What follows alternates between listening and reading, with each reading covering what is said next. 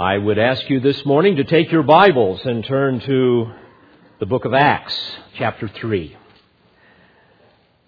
Acts chapter 3. We return once again to Luke's marvelous historical account of the early church. Unfortunately, it is a book that is seldom studied by many Christians. In fact, a number of you have said you have really never studied the book of Acts. And some even said we were a bit leery about it, fearing that it would be somewhat boring. Well, hopefully that's not been the case. I know for many of you, you have indicated that you've gleaned many practical truths from our study thus far, even some great doctrinal truths. It's been enriching. And might I also just remind you that God has told us in His Word that all Scripture is inspired by God and all of it is profitable. It is profitable for teaching and for reproof, for correction, for training in righteousness, and so on. And certainly this would include the book of Acts. Now, we want to go back to a very fascinating scene. Let me give you the context before we look at the text before us this morning. Many very devout Jewish men had gathered into the city of Jerusalem from many different countries, and they had witnessed the miracles of Pentecost. A little bit of time has now lapsed. Some of them are no doubt still there, but certainly the city is still abuzz with all that has gone on. They have heard Peter's shocking sermon that testified to the reality of Jesus being the Messiah. They had also been confronted with the fact that they were guilty of murdering him. Many have believed now in the Lord Jesus Christ, over 3,000 people. And Peter and John have now gone to the temple and they have publicly, miraculously, and in the name of Jesus, healed a man that was lame from birth. And many, many people saw it. And this man also went into the temple with them, and he is jumping around and shouting and glorifying God, and the place is absolutely electric. And now that God has sovereignly summoned a group of people to hear his servant speak the word, Peter addresses this awestruck crowd. And he begins to hammer home the truth of what they have done and the truth of the gospel of grace.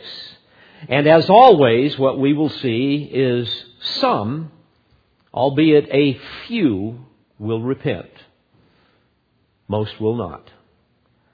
Now, having said that, let's get a running start once again here in Acts chapter 3. We're actually going to look at verses 17 through 26 today.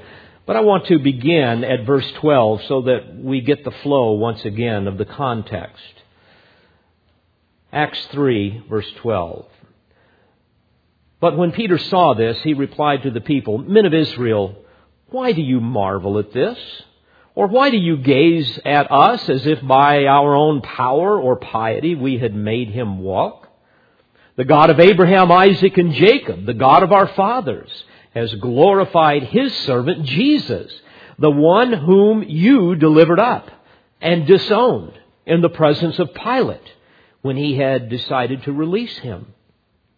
But you disowned the holy and righteous one and asked for a murderer to be granted to you.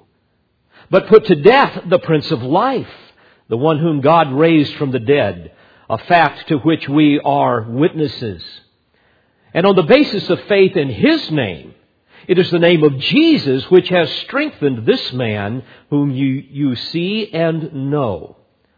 And the faith which comes through him has given him this perfect health in the presence of you all. And now, brethren, I know that you acted in ignorance, just as your rulers did also.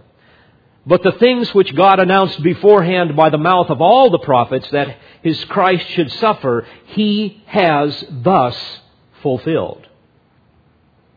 Repent, therefore, and return, that your sins may be wiped away, in order that the times of refreshing may come from the presence of the Lord, and that he may send Jesus the Christ appointed for you, whom heaven must receive until the period of restoration of all things, about which God spoke by the mouth of his holy prophets from ancient time.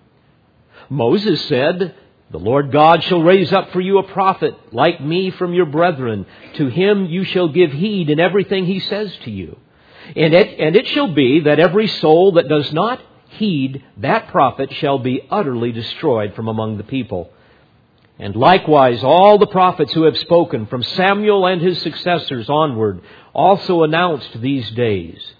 It is you who are the sons of the prophets and of the covenant which God made with your fathers, saying to Abraham, And in your seed all the families of the earth shall be blessed. For you first, God raised up his servant and sent him to bless you by turning every one of you from your wicked ways.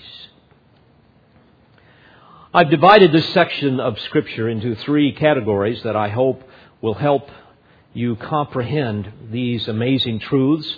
We will first see the constant of Bible prophecy.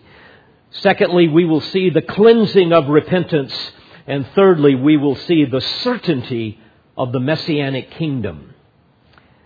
I trust this study will prove to be enriching to your souls. First, let's notice the constant of Bible prophecy. The word constant is the idea of something that is fixed, that is immovable. Bible prophecy is like the rock of Gibraltar. It cannot be moved. It is unassailable. It is unalterable. And we're going to see that here in this text. But first, notice what he says here in verse 17 that you acted in ignorance just as your rulers did. In other words, though what you did was wicked beyond imagination, and though you are guilty, and though you will certainly pay the consequences for your wickedness lest you repent, we realize that what you did was done in ignorance. You know, the Lord Jesus even said this when he was hanging on the cross. He asked the Father in Luke 23:34, "Forgive them, for they do not know what they are doing." Indeed, the things of God are foolishness to those who do not know Christ, to the natural man. Just try discussing, discussing the truths of Scripture with somebody that does not know Christ. And very quickly you will see them look at you as if you are some knuckle dragging Neanderthal that needs to be living in a cave eating raw meat. They think you are an absolute moron. Like the unbelieving world today, the people of that day were too ignorant to even know they were ignorant. Yet ignorance is no excuse. Try pleading ignorance in a court of law and see how far you get. But this was the pattern of the Jews down through history, and God knew this would be their response. And it's important for you to remember that. This was no surprise to God. The rejection of the Messiah did not cause God to say, Oh my, what am I going to do here? I better quickly come up with a plan B. My, look what they have done. Peter has already told us in chapter 2 verse 23, this man, referring to Christ, was delivered up by the predetermined plan and foreknowledge of God. So God's saving purposes are always concealed even in calamity, for indeed He has ordained them for His glorious purposes. And now again, Peter reminds them that their natu- national rejection was all part of His plan all part of God's plan, predicted with great precision by the Old Testament prophets. Now notice this in verse 18.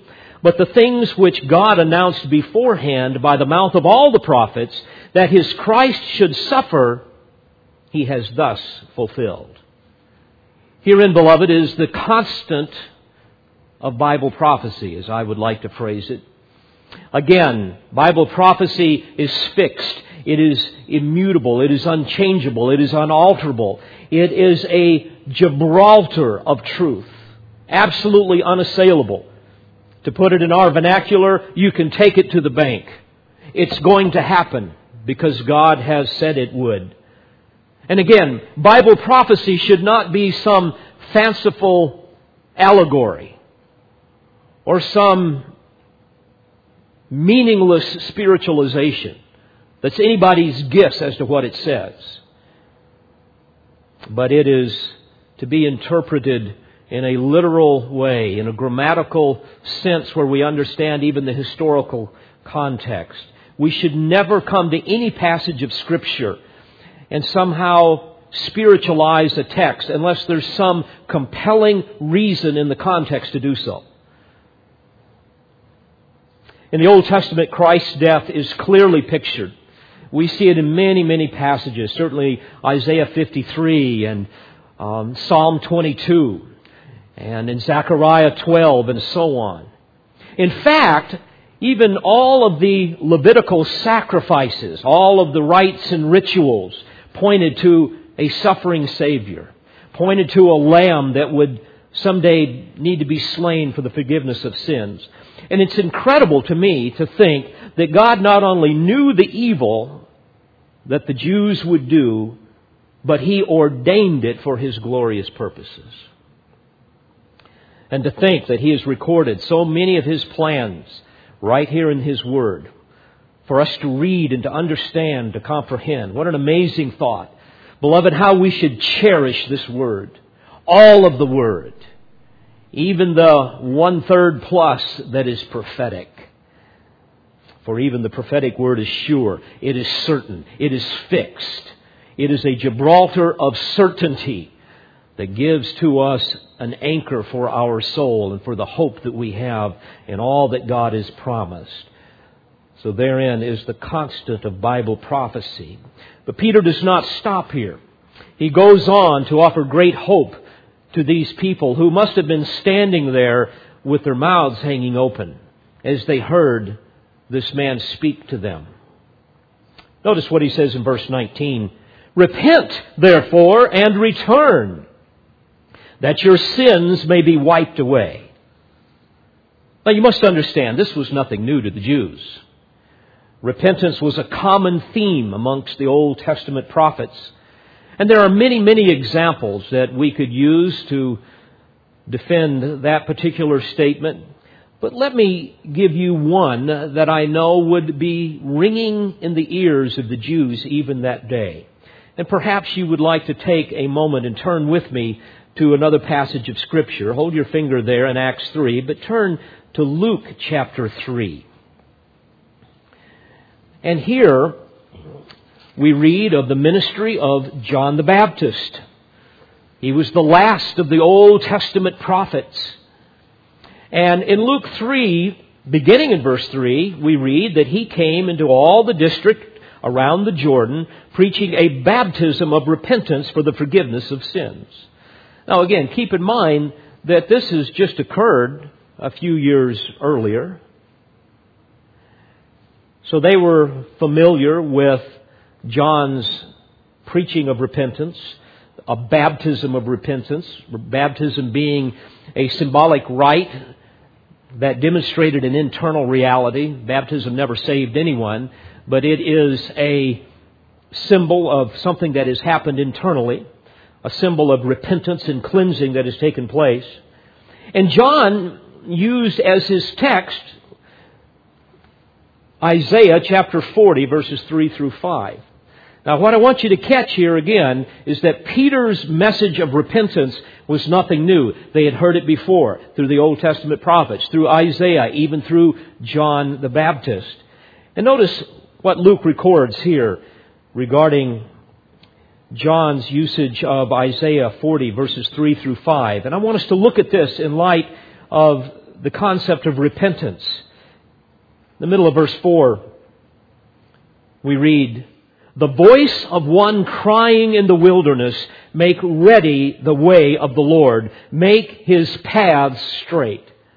Now, beloved, you must understand this is a reference to the notion of repentance. You see, John the Baptist was the herald of the king. And it was common in those days for a messenger, a forerunner to go before a monarch to tell everybody that the king is coming. And what they would do, in fact, they still do this today. We saw this even in Africa. They would clean up the roads, get rid of all the debris, fill in the potholes, make everything look really nice for the king to come. And John the Baptist, therefore, was saying to the people, the Messiah is coming, prepare the highway to your heart. Because salvation comes only to hearts that have been prepared through repentance. And notice the metaphorical language used to describe genuine repentance for the forgiveness of sins. In verse 5, we read, Every ravine shall be filled up. In other words, all the ditches, all of the canyons of your heart, where you hide the filth and the debris of your lusts, where you hide all of your rebellion, all of the deep dark, low places in your imagination where you love to go frequently to enjoy secret sin. All of that stuff's got to be filled in. It's got to be covered up. It's got to be buried forever in repentance. This is how you make ready the way of the Lord and make His path straight to your heart for salvation. Now, beloved, I would ask you as we study this, does this describe your repentance? He goes on and he says, Every mountain and hill shall be brought low. It's interesting, he goes from low to high. The high places of self exaltation. Those mountain peaks and pyramids of pride. Those mountain tops we like to erect for ourselves, to draw attention to ourselves. That gives us a sense of power and prestige and self righteousness. You see, he's saying all of this has to be leveled. All of this has to be brought low completely through humble repentance. He says, and the crooked shall become straight. Literally all of the twisted, perverse, warped, deceitful, corrupt beliefs and attitudes and, and, and habits and pleasures in your life, all of those things have to be straightened out by genuine repentance. And he says, and the rough roads smooth. In other words, clear away all of the debris in your life, all of the trash. Fill up all of the potholes of temptation, if you will, that cause you to stumble. Bottom line, he's saying you have got to deal aggressively with every aspect of your life if you want the King of Glory to come into your heart. And the key is repentance. And when you do, verse 6, all flesh shall see the salvation of God. Literally in the Hebrew, as recorded in Isaiah 40 verse 5. It says, Then the glory of the Lord will be revealed and all flesh will see it together. And the glory of God is in His salvation, among other things, but especially in His salvation. In fact, the glory of God was revealed in the incarnation of the Lord Jesus Christ, and it is revealed in His salvation of sinners. There's only one kind of heart, dear friends, that the king will enter in. One that has been prepared by repentance. When in brokenness of heart, a man confesses the wretchedness of his condition, when he sees his sin and he sees the Savior and he turns from his sin deliberately unto God in repentant faith in the Lord Jesus Christ. Now, as an important footnote, ultimately, we know that it is God that grants repentance that leads to life. Acts 11:18. Repentance is not merely an act of the human will, some independent act that we do apart from the regenerating work of the Spirit of God. In fact, Paul tells us in 2 Timothy 2:25 that God grants repentance leading to the knowledge of the truth. It's interesting, isn't it? While sinners are commanded to repent, and unless they do, they will perish, according to Luke 13:3. It is ultimately God who invites man to repent, who energizes his brokenness over his sin, who convicts man of his sin and the horrors of the wrath to come, and provides the way of repentance. So Peter's call to repent was nothing new. That was always the theme of the Old Testament prophets. And I might add that it should be the theme of our evangelism as well. In fact, the Lord Jesus Christ, in His Great Commission in Luke 24, 46 says, Thus it is written that the Christ should suffer and rise again from the third day. And by the way, this is great for us to remember when we tell people about the gospel, when we try to evangelize. They must understand the facts. They must believe the facts about Christ in order to be saved. As Jesus said, that Christ should suffer and rise again from the dead the third day. But he goes on to say what we should add to this in verse 47, and that repentance for forgiveness of sins should be proclaimed in his name to all the nations beginning from Jerusalem. So naturally, this was the theme of Peter's inspired message to the Jews that day. Now, back to Acts 3. Repent, verse 19, therefore, and return that your sins may be wiped away now, the problem with the Jews of that day, as with many people today, they didn't think they needed to repent. They thought they looked pretty good. I want to digress for just a moment because I see this problem today. We've seen it down through the history of redemption. One of the most obvious evidences of apostasy in contemporary evangelicalism today is the gross distortion of the gospel of Jesus Christ, especially with respect to this notion of repentance. When you turn on your television and you hear men and some women who call themselves pastors who are really nothing more than showmen and entrepreneurs, you will not hear them call people to repentance. In fact, the entrepreneurs of today will tell you that, oh my, that is far too offensive. That is far too offensive to say to seekers. And unfortunately, they falsely assume that unbelievers seek the truth, which is clearly not biblical. And so, Rather than speaking a gospel of repentance, they give you kind of a gospel light, and you know that whole thing. We've talked about that before. And of course, that is great to attract crowds. It's great to sell books. I would also challenge you, you pick up any of the best sellers of the last, oh, 10 years in Christian bookstores. Pick up any of them, and you will not find one of them that gives you a biblical understanding of repentance and calls people to the same. You'll just not see it.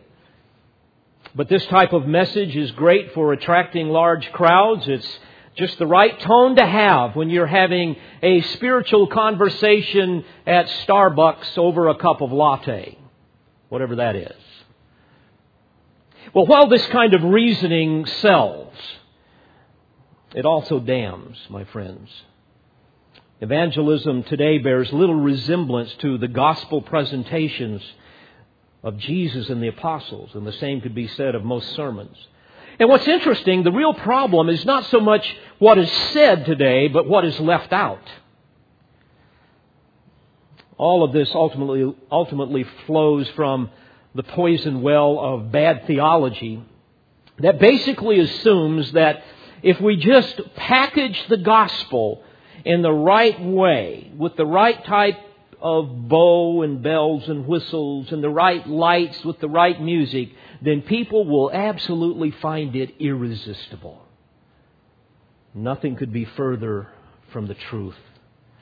Well, as a result of this kind of evangelism, there are people today who call themselves Christians who know nothing about the truth of their spiritual condition. They have no understanding of being spiritually dead. They have no understanding of the subject of, of, of sin and how it controls them and, and of Satan. They have no concept of being under the wrath of God. Oh my, you certainly don't want to talk about that. You'll lose your crowd real quick, right? They have no comprehension that they need to cry out for a mercy that is undeserved. They have no understanding of, therefore, of grace. And I know of many Christians, I've read some of their books, who do not believe in the Trinity, they do not believe in judgment, they do not believe in the resurrection, they do not believe in the wrath of God, they do not believe in hell, and on and on it goes. And many of these people, therefore, have no understanding of the most crucial element of the gospel, namely repentance. My friends, please hear this. Without repentance, there is no salvation. The word repent in the original language essentially means to change one's mind and purpose and to turn from one direction and to go in another. It is not reformation. It is not some resolution that, boy, I'm just going to turn over a new leaf and I'm going to do things a whole lot better starting tomorrow. It is not contrition. It is not just merely feeling sorry for yourself or sorry for something that you've done and the results that have come about because of it. But it is a voluntary change empowered by the Spirit of God. A change in a sinner by which he turns from sin towards God. One that is also accompanied by a great fear of God. One that causes a person to plead, as the publican did, for mercy. It involves the entire man. True repentance involves the intellect, where a person has an understanding of the truth about his sin and the Savior. It also involves a person's emotional aspect, where emotionally a person will have a profound hatred for their sin and all of the things that they pursued, all of the things that they did that dishonored God, all of the things that they have done that have brought reproach upon themselves. And they will also have a love for the truth and a fear of God and a longing to be reconciled.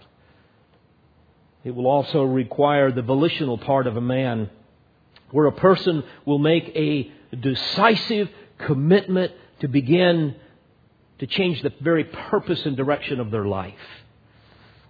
A deliberate decision as well to seek pardon from a holy God.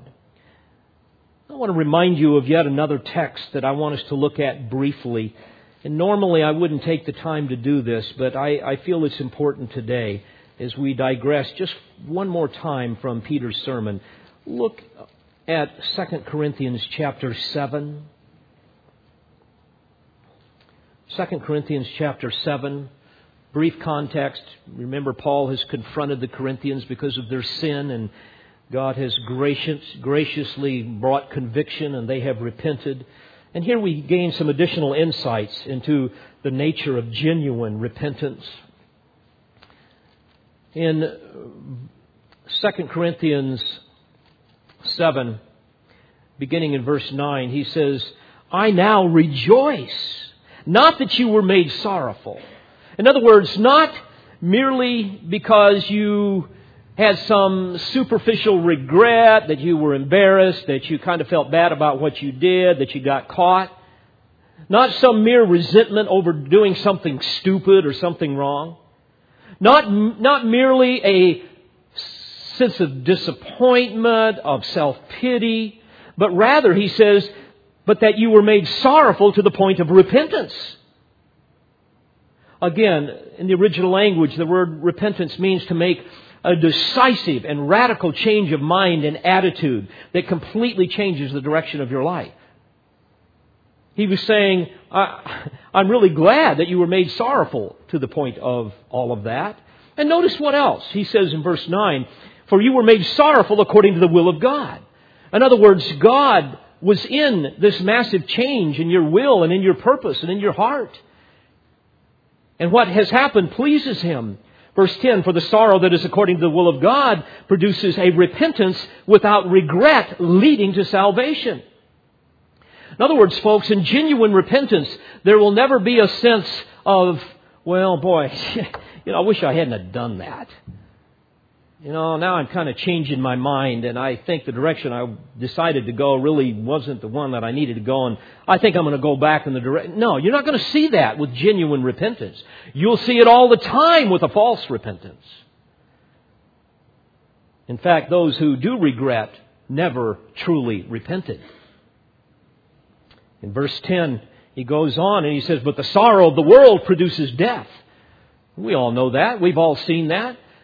There are people apart from Christ who are so overcome with guilt and the disillusionment of life that they begin to slowly kill themselves with alcohol and drugs and prescription drugs and all manner of things. Some people even commit suicide. Verse 11, he says, For behold, what earnestness this very thing, this godly sorrow has produced in you. In other words, there will be an earnestness and genuine repentance. There will be a solemn sincerity about true repentance. There will be an eagerness, an aggressiveness, a seriousness. You're not going to hear any of this idea in genuine repentance of just kind of repeating some nice little prayer. It's going to be so much more than that. Nor will there be some attitude of, well, okay, I, you know, I guess if I need to do that, I'll do it. Nor will you hear an attitude that says, well, yeah, I guess I have made some mistakes in my life. Ha ha. But there will be an earnestness. An earnestness that will be very much like the plaintive confession of David found in Psalm 51, beginning in verse 1, where he said, Be gracious to me, O God, according to thy loving kindness according to the greatness of thy compassion, blot out my transgressions. Wash me thoroughly from my iniquity and cleanse me from my sins, for I know my transgressions. And my sin is ever before me. Against thee, thee only I have sinned and done what is evil in thy sight, so that thou art justified when thou dost speak and blameless when thou dost judge. You see, folks, that's genuine repentance. As I think about it, Peter also knew genuine repentance. Remember, even after he denied the Lord three times, the cock crowed, and the text says that he went out and he wept bitterly. Paul goes on here in 2 Corinthians 7. He also says, What vindication of yourselves? In other words, in true repentance, there will be a desire to go back and to make things right. Isn't that a precious thing? I've seen that in some of you. There will be a desire to somehow clear your name and to establish a new name, even for yourself, certainly a name that ultimately glorifies God. He adds to this, what indignation. In other words, what loathing over your sin. What a resentment you will have over your past life, over your rebellion.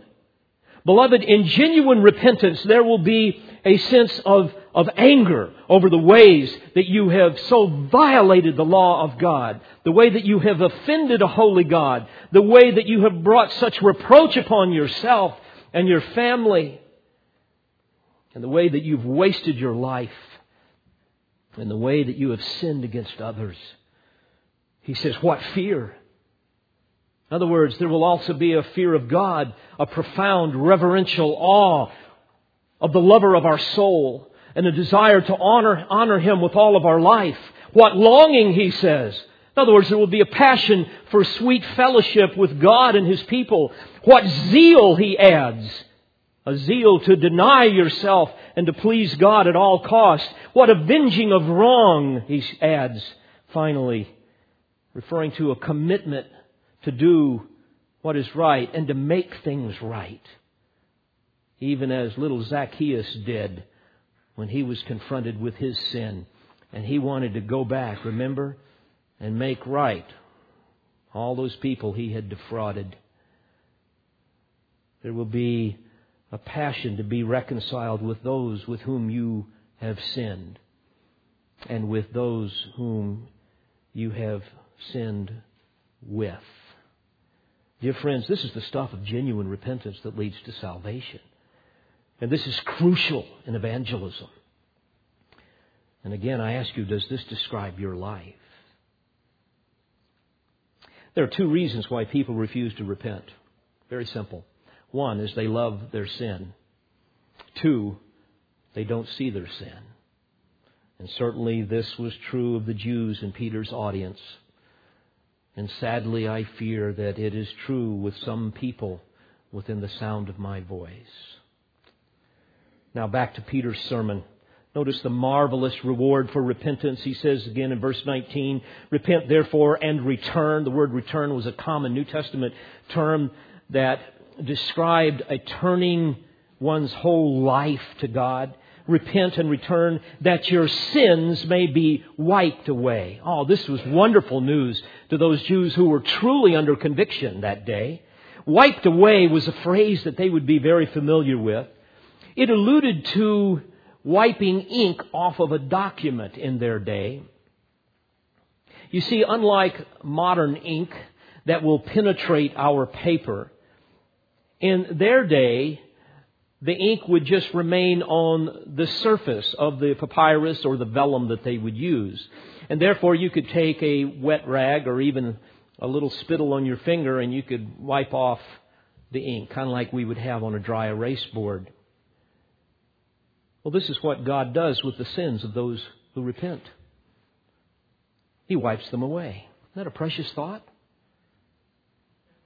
This is what Paul had in mind as well in Colossians 2:14. He says there God has canceled out the certificate of debt consisting of decrees against us and which was hostile to us and he has taken it out of the way having nailed it to the cross.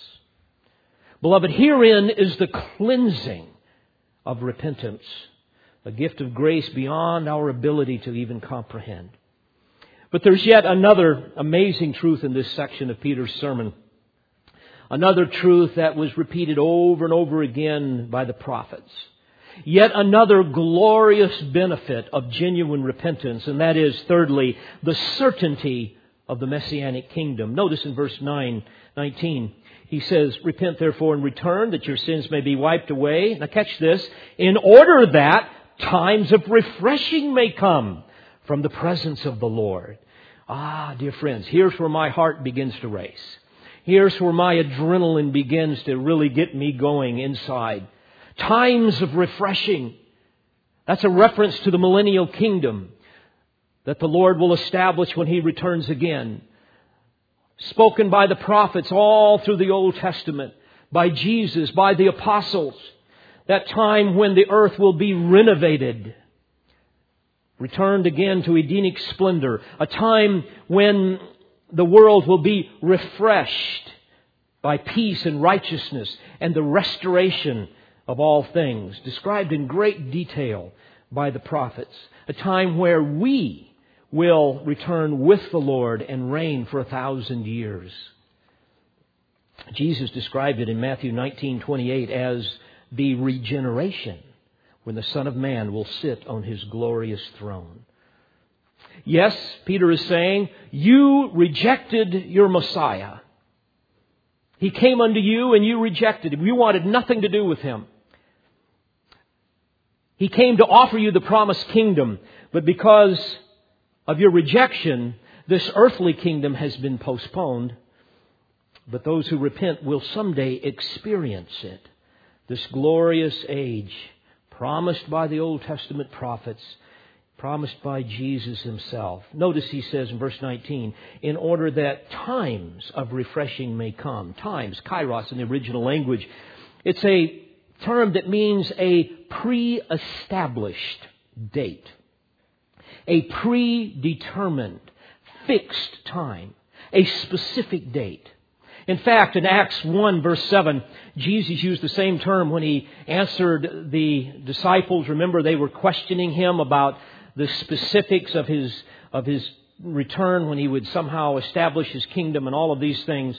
And Jesus said, It is not for you to know times, there it is again, or epochs which the Father has fixed by his own authority.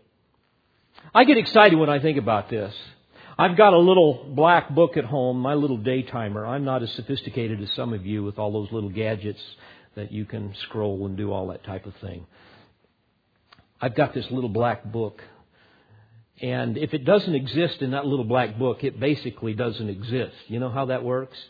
And when I think about it, that's what God has here. He has a fixed date when the Lord will return, not only to snatch away His church in the rapture, but then to return again His second time and establish His millennial kingdom, the times of refreshing. It is a fixed time. And notice these times of refreshing come, verse 19, from the presence of the Lord. That's referring to the, the second coming, when the Lord comes again and reveals himself in all of his glory. And again, may I remind you of biblical eschatology. We are waiting now for the great snatching away of the church, the rapture of the church, the end of the church age. And at the end of seven years of tribulation, the Lord will return. And we know that a remnant of ethnic, ethnic Jews will be saved during that time of tribulation. In fact, 144,000 male Jews. It's interesting to see how God predicts all of these things that are even being promised here in Peter's sermon. All of these Jewish men will be missionaries during that time. And all that is left of Israel after the cataclysmic judgments of the time of tribulation of that day, all that is left will be saved. In fact, Romans 11:25 tells us that now there is a partial hardening that's happened to Israel until the fullness of the Gentiles has come in. In other words, until the church is taken away, till all of that is over. And thus all Israel will be saved, just as it is written. Now catch this. The deliverer will come from Zion. Isn't it interesting? The lamb came from Nazareth, but the lion is coming from Zion. Amazing to think that this glorious day, when the Lord Jesus Christ will be exalted upon the earth, awaits all who repent. And it is a fixed day. Peter continues with these incredible thoughts and this theme of the millennial kingdom, the promised kingdom. Verse 20, he says, And that he may send Jesus, the Christ, appointed for you. And indeed, when Israel repents and acknowledges Jesus as their Messiah, he will return. That will happen at the end of the, of the tribulation. He will return as the conquering king. Zechariah describes this scene in graphic detail in, in 12, verse 10, as a day when he will pour out on the house of David and on the inhabitants of Jerusalem the spirit of grace and of supplication, so that they will look on me whom they have pierced and they will mourn. A heart rending lament over the former reject, their former rejection of the Messiah. And he goes on here Indeed, Christ is the one appointed for you. And Peter is affirming that God is not finished with his covenant people, as some in our Christian circles would have us believe. God is not finished with the Jew. Christ is the one appointed for you. Verse 21, whom heaven must receive. That's a reference to the ascension of Christ. Christ has now ascended. He says, until Christ has been received, until the period of restoration of all things. Again, a reference to the millennial kingdom, about which God spoke by the mouth of his holy prophets from the ancient time. Then he gives some examples they would certainly be familiar with. Verse 22, he says, Moses said, again, remember, very important. Moses was extremely important to the Jews. He was the first and the foremost of all of the prophets. Here's what Moses said The Lord God shall raise up for you a prophet like me from your brethren. To him you shall give heed in everything he says to you.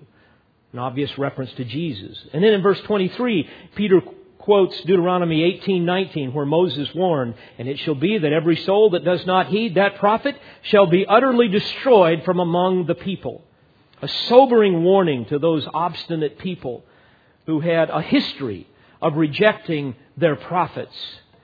And again, imagine the look on their faces by now.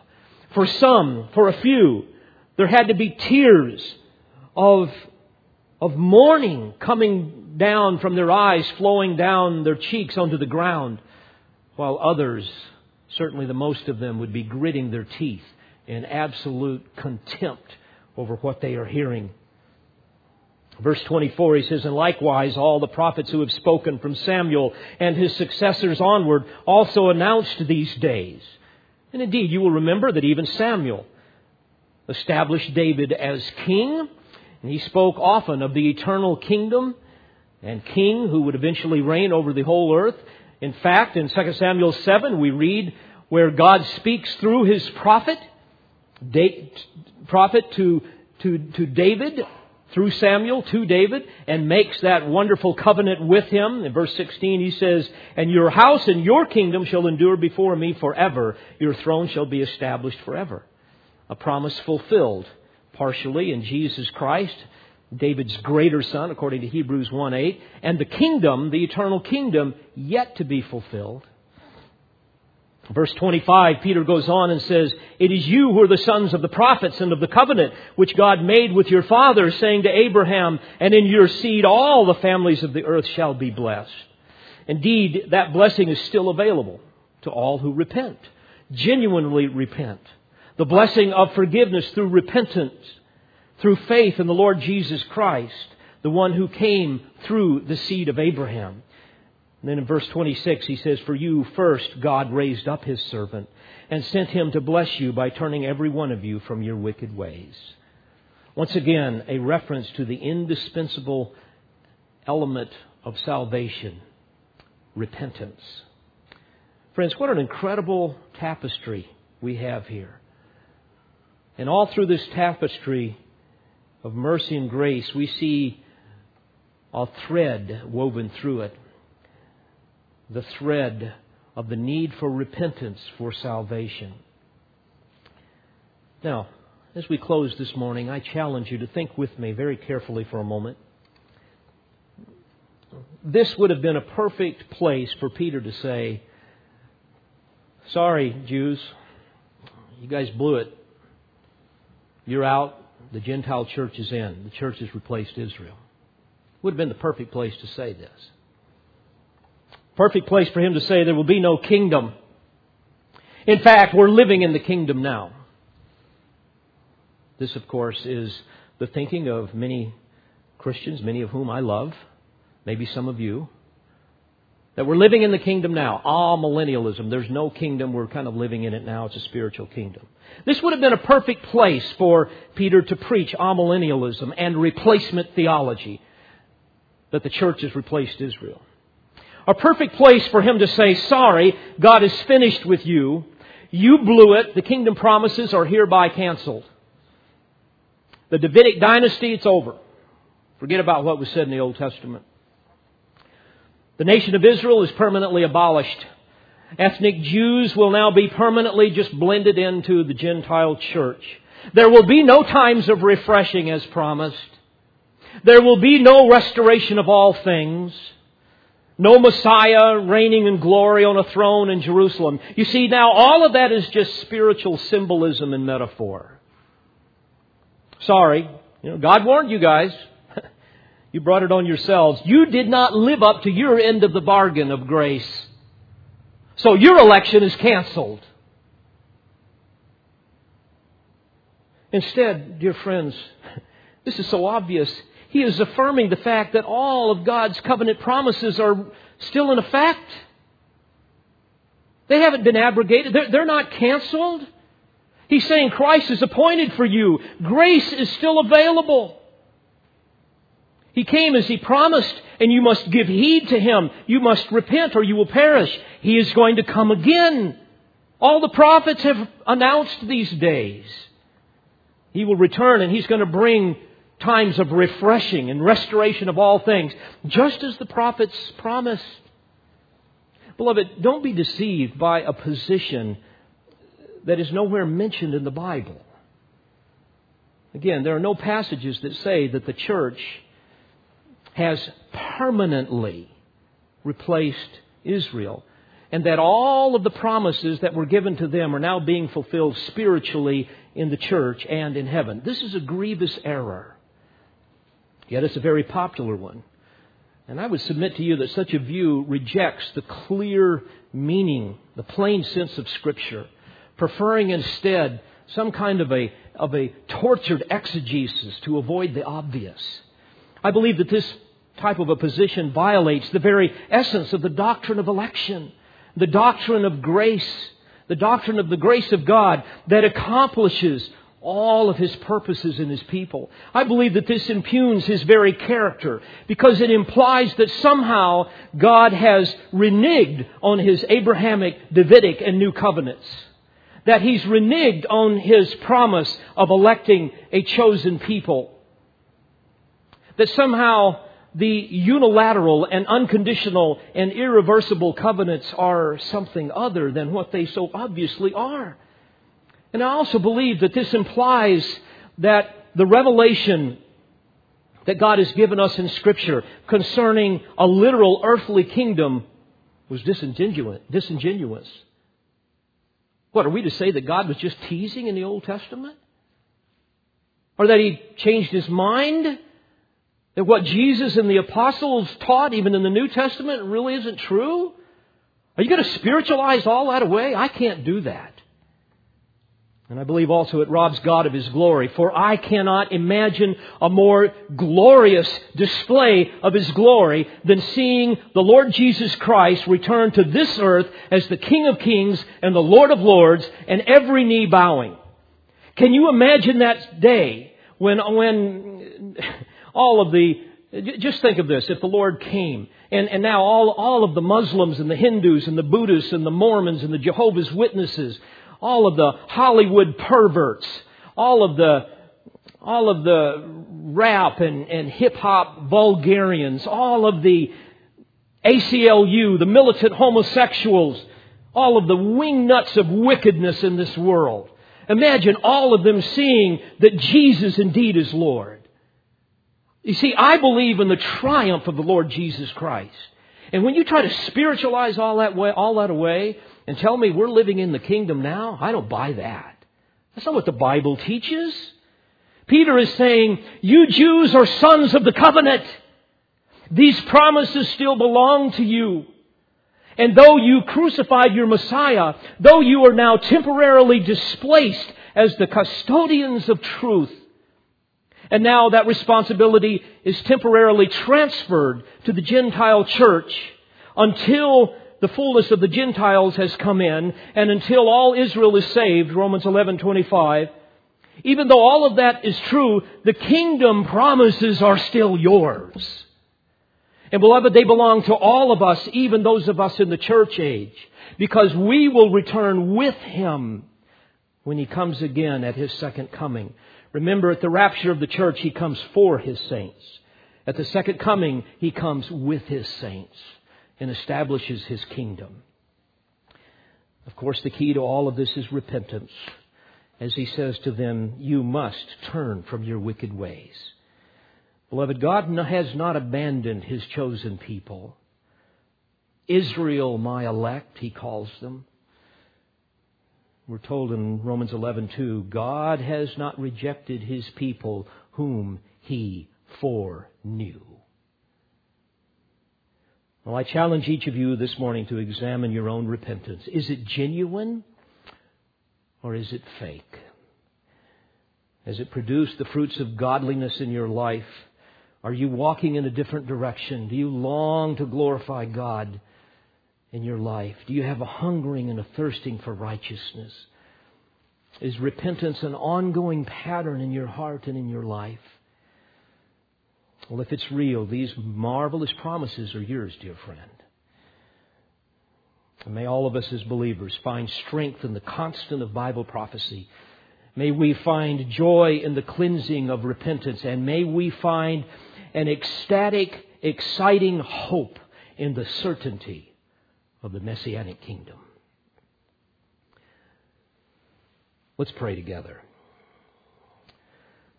Father, we thank you for these glorious truths that you have given to us to give us not only understanding, but to somehow anchor our hope in the Gibraltar of your word. Lord, how we long to see you face to face. Give us a passion to be preachers of the gospel. And Lord, may we be committed to emphasizing that most crucial aspect in salvation, the need for genuine repentance and belief in the Lord Jesus Christ, the one who died for our sins and was raised the third day. Lord, minister to every heart as only you can do. I ask in Jesus' name and for his sake. Amen. We pray you've been edified by this presentation. You've been listening to pastor, Bible teacher, and author David Harrell. For more information or to order additional tapes or CDs of Pastor Harrell's messages, please visit olivetreeresources.org.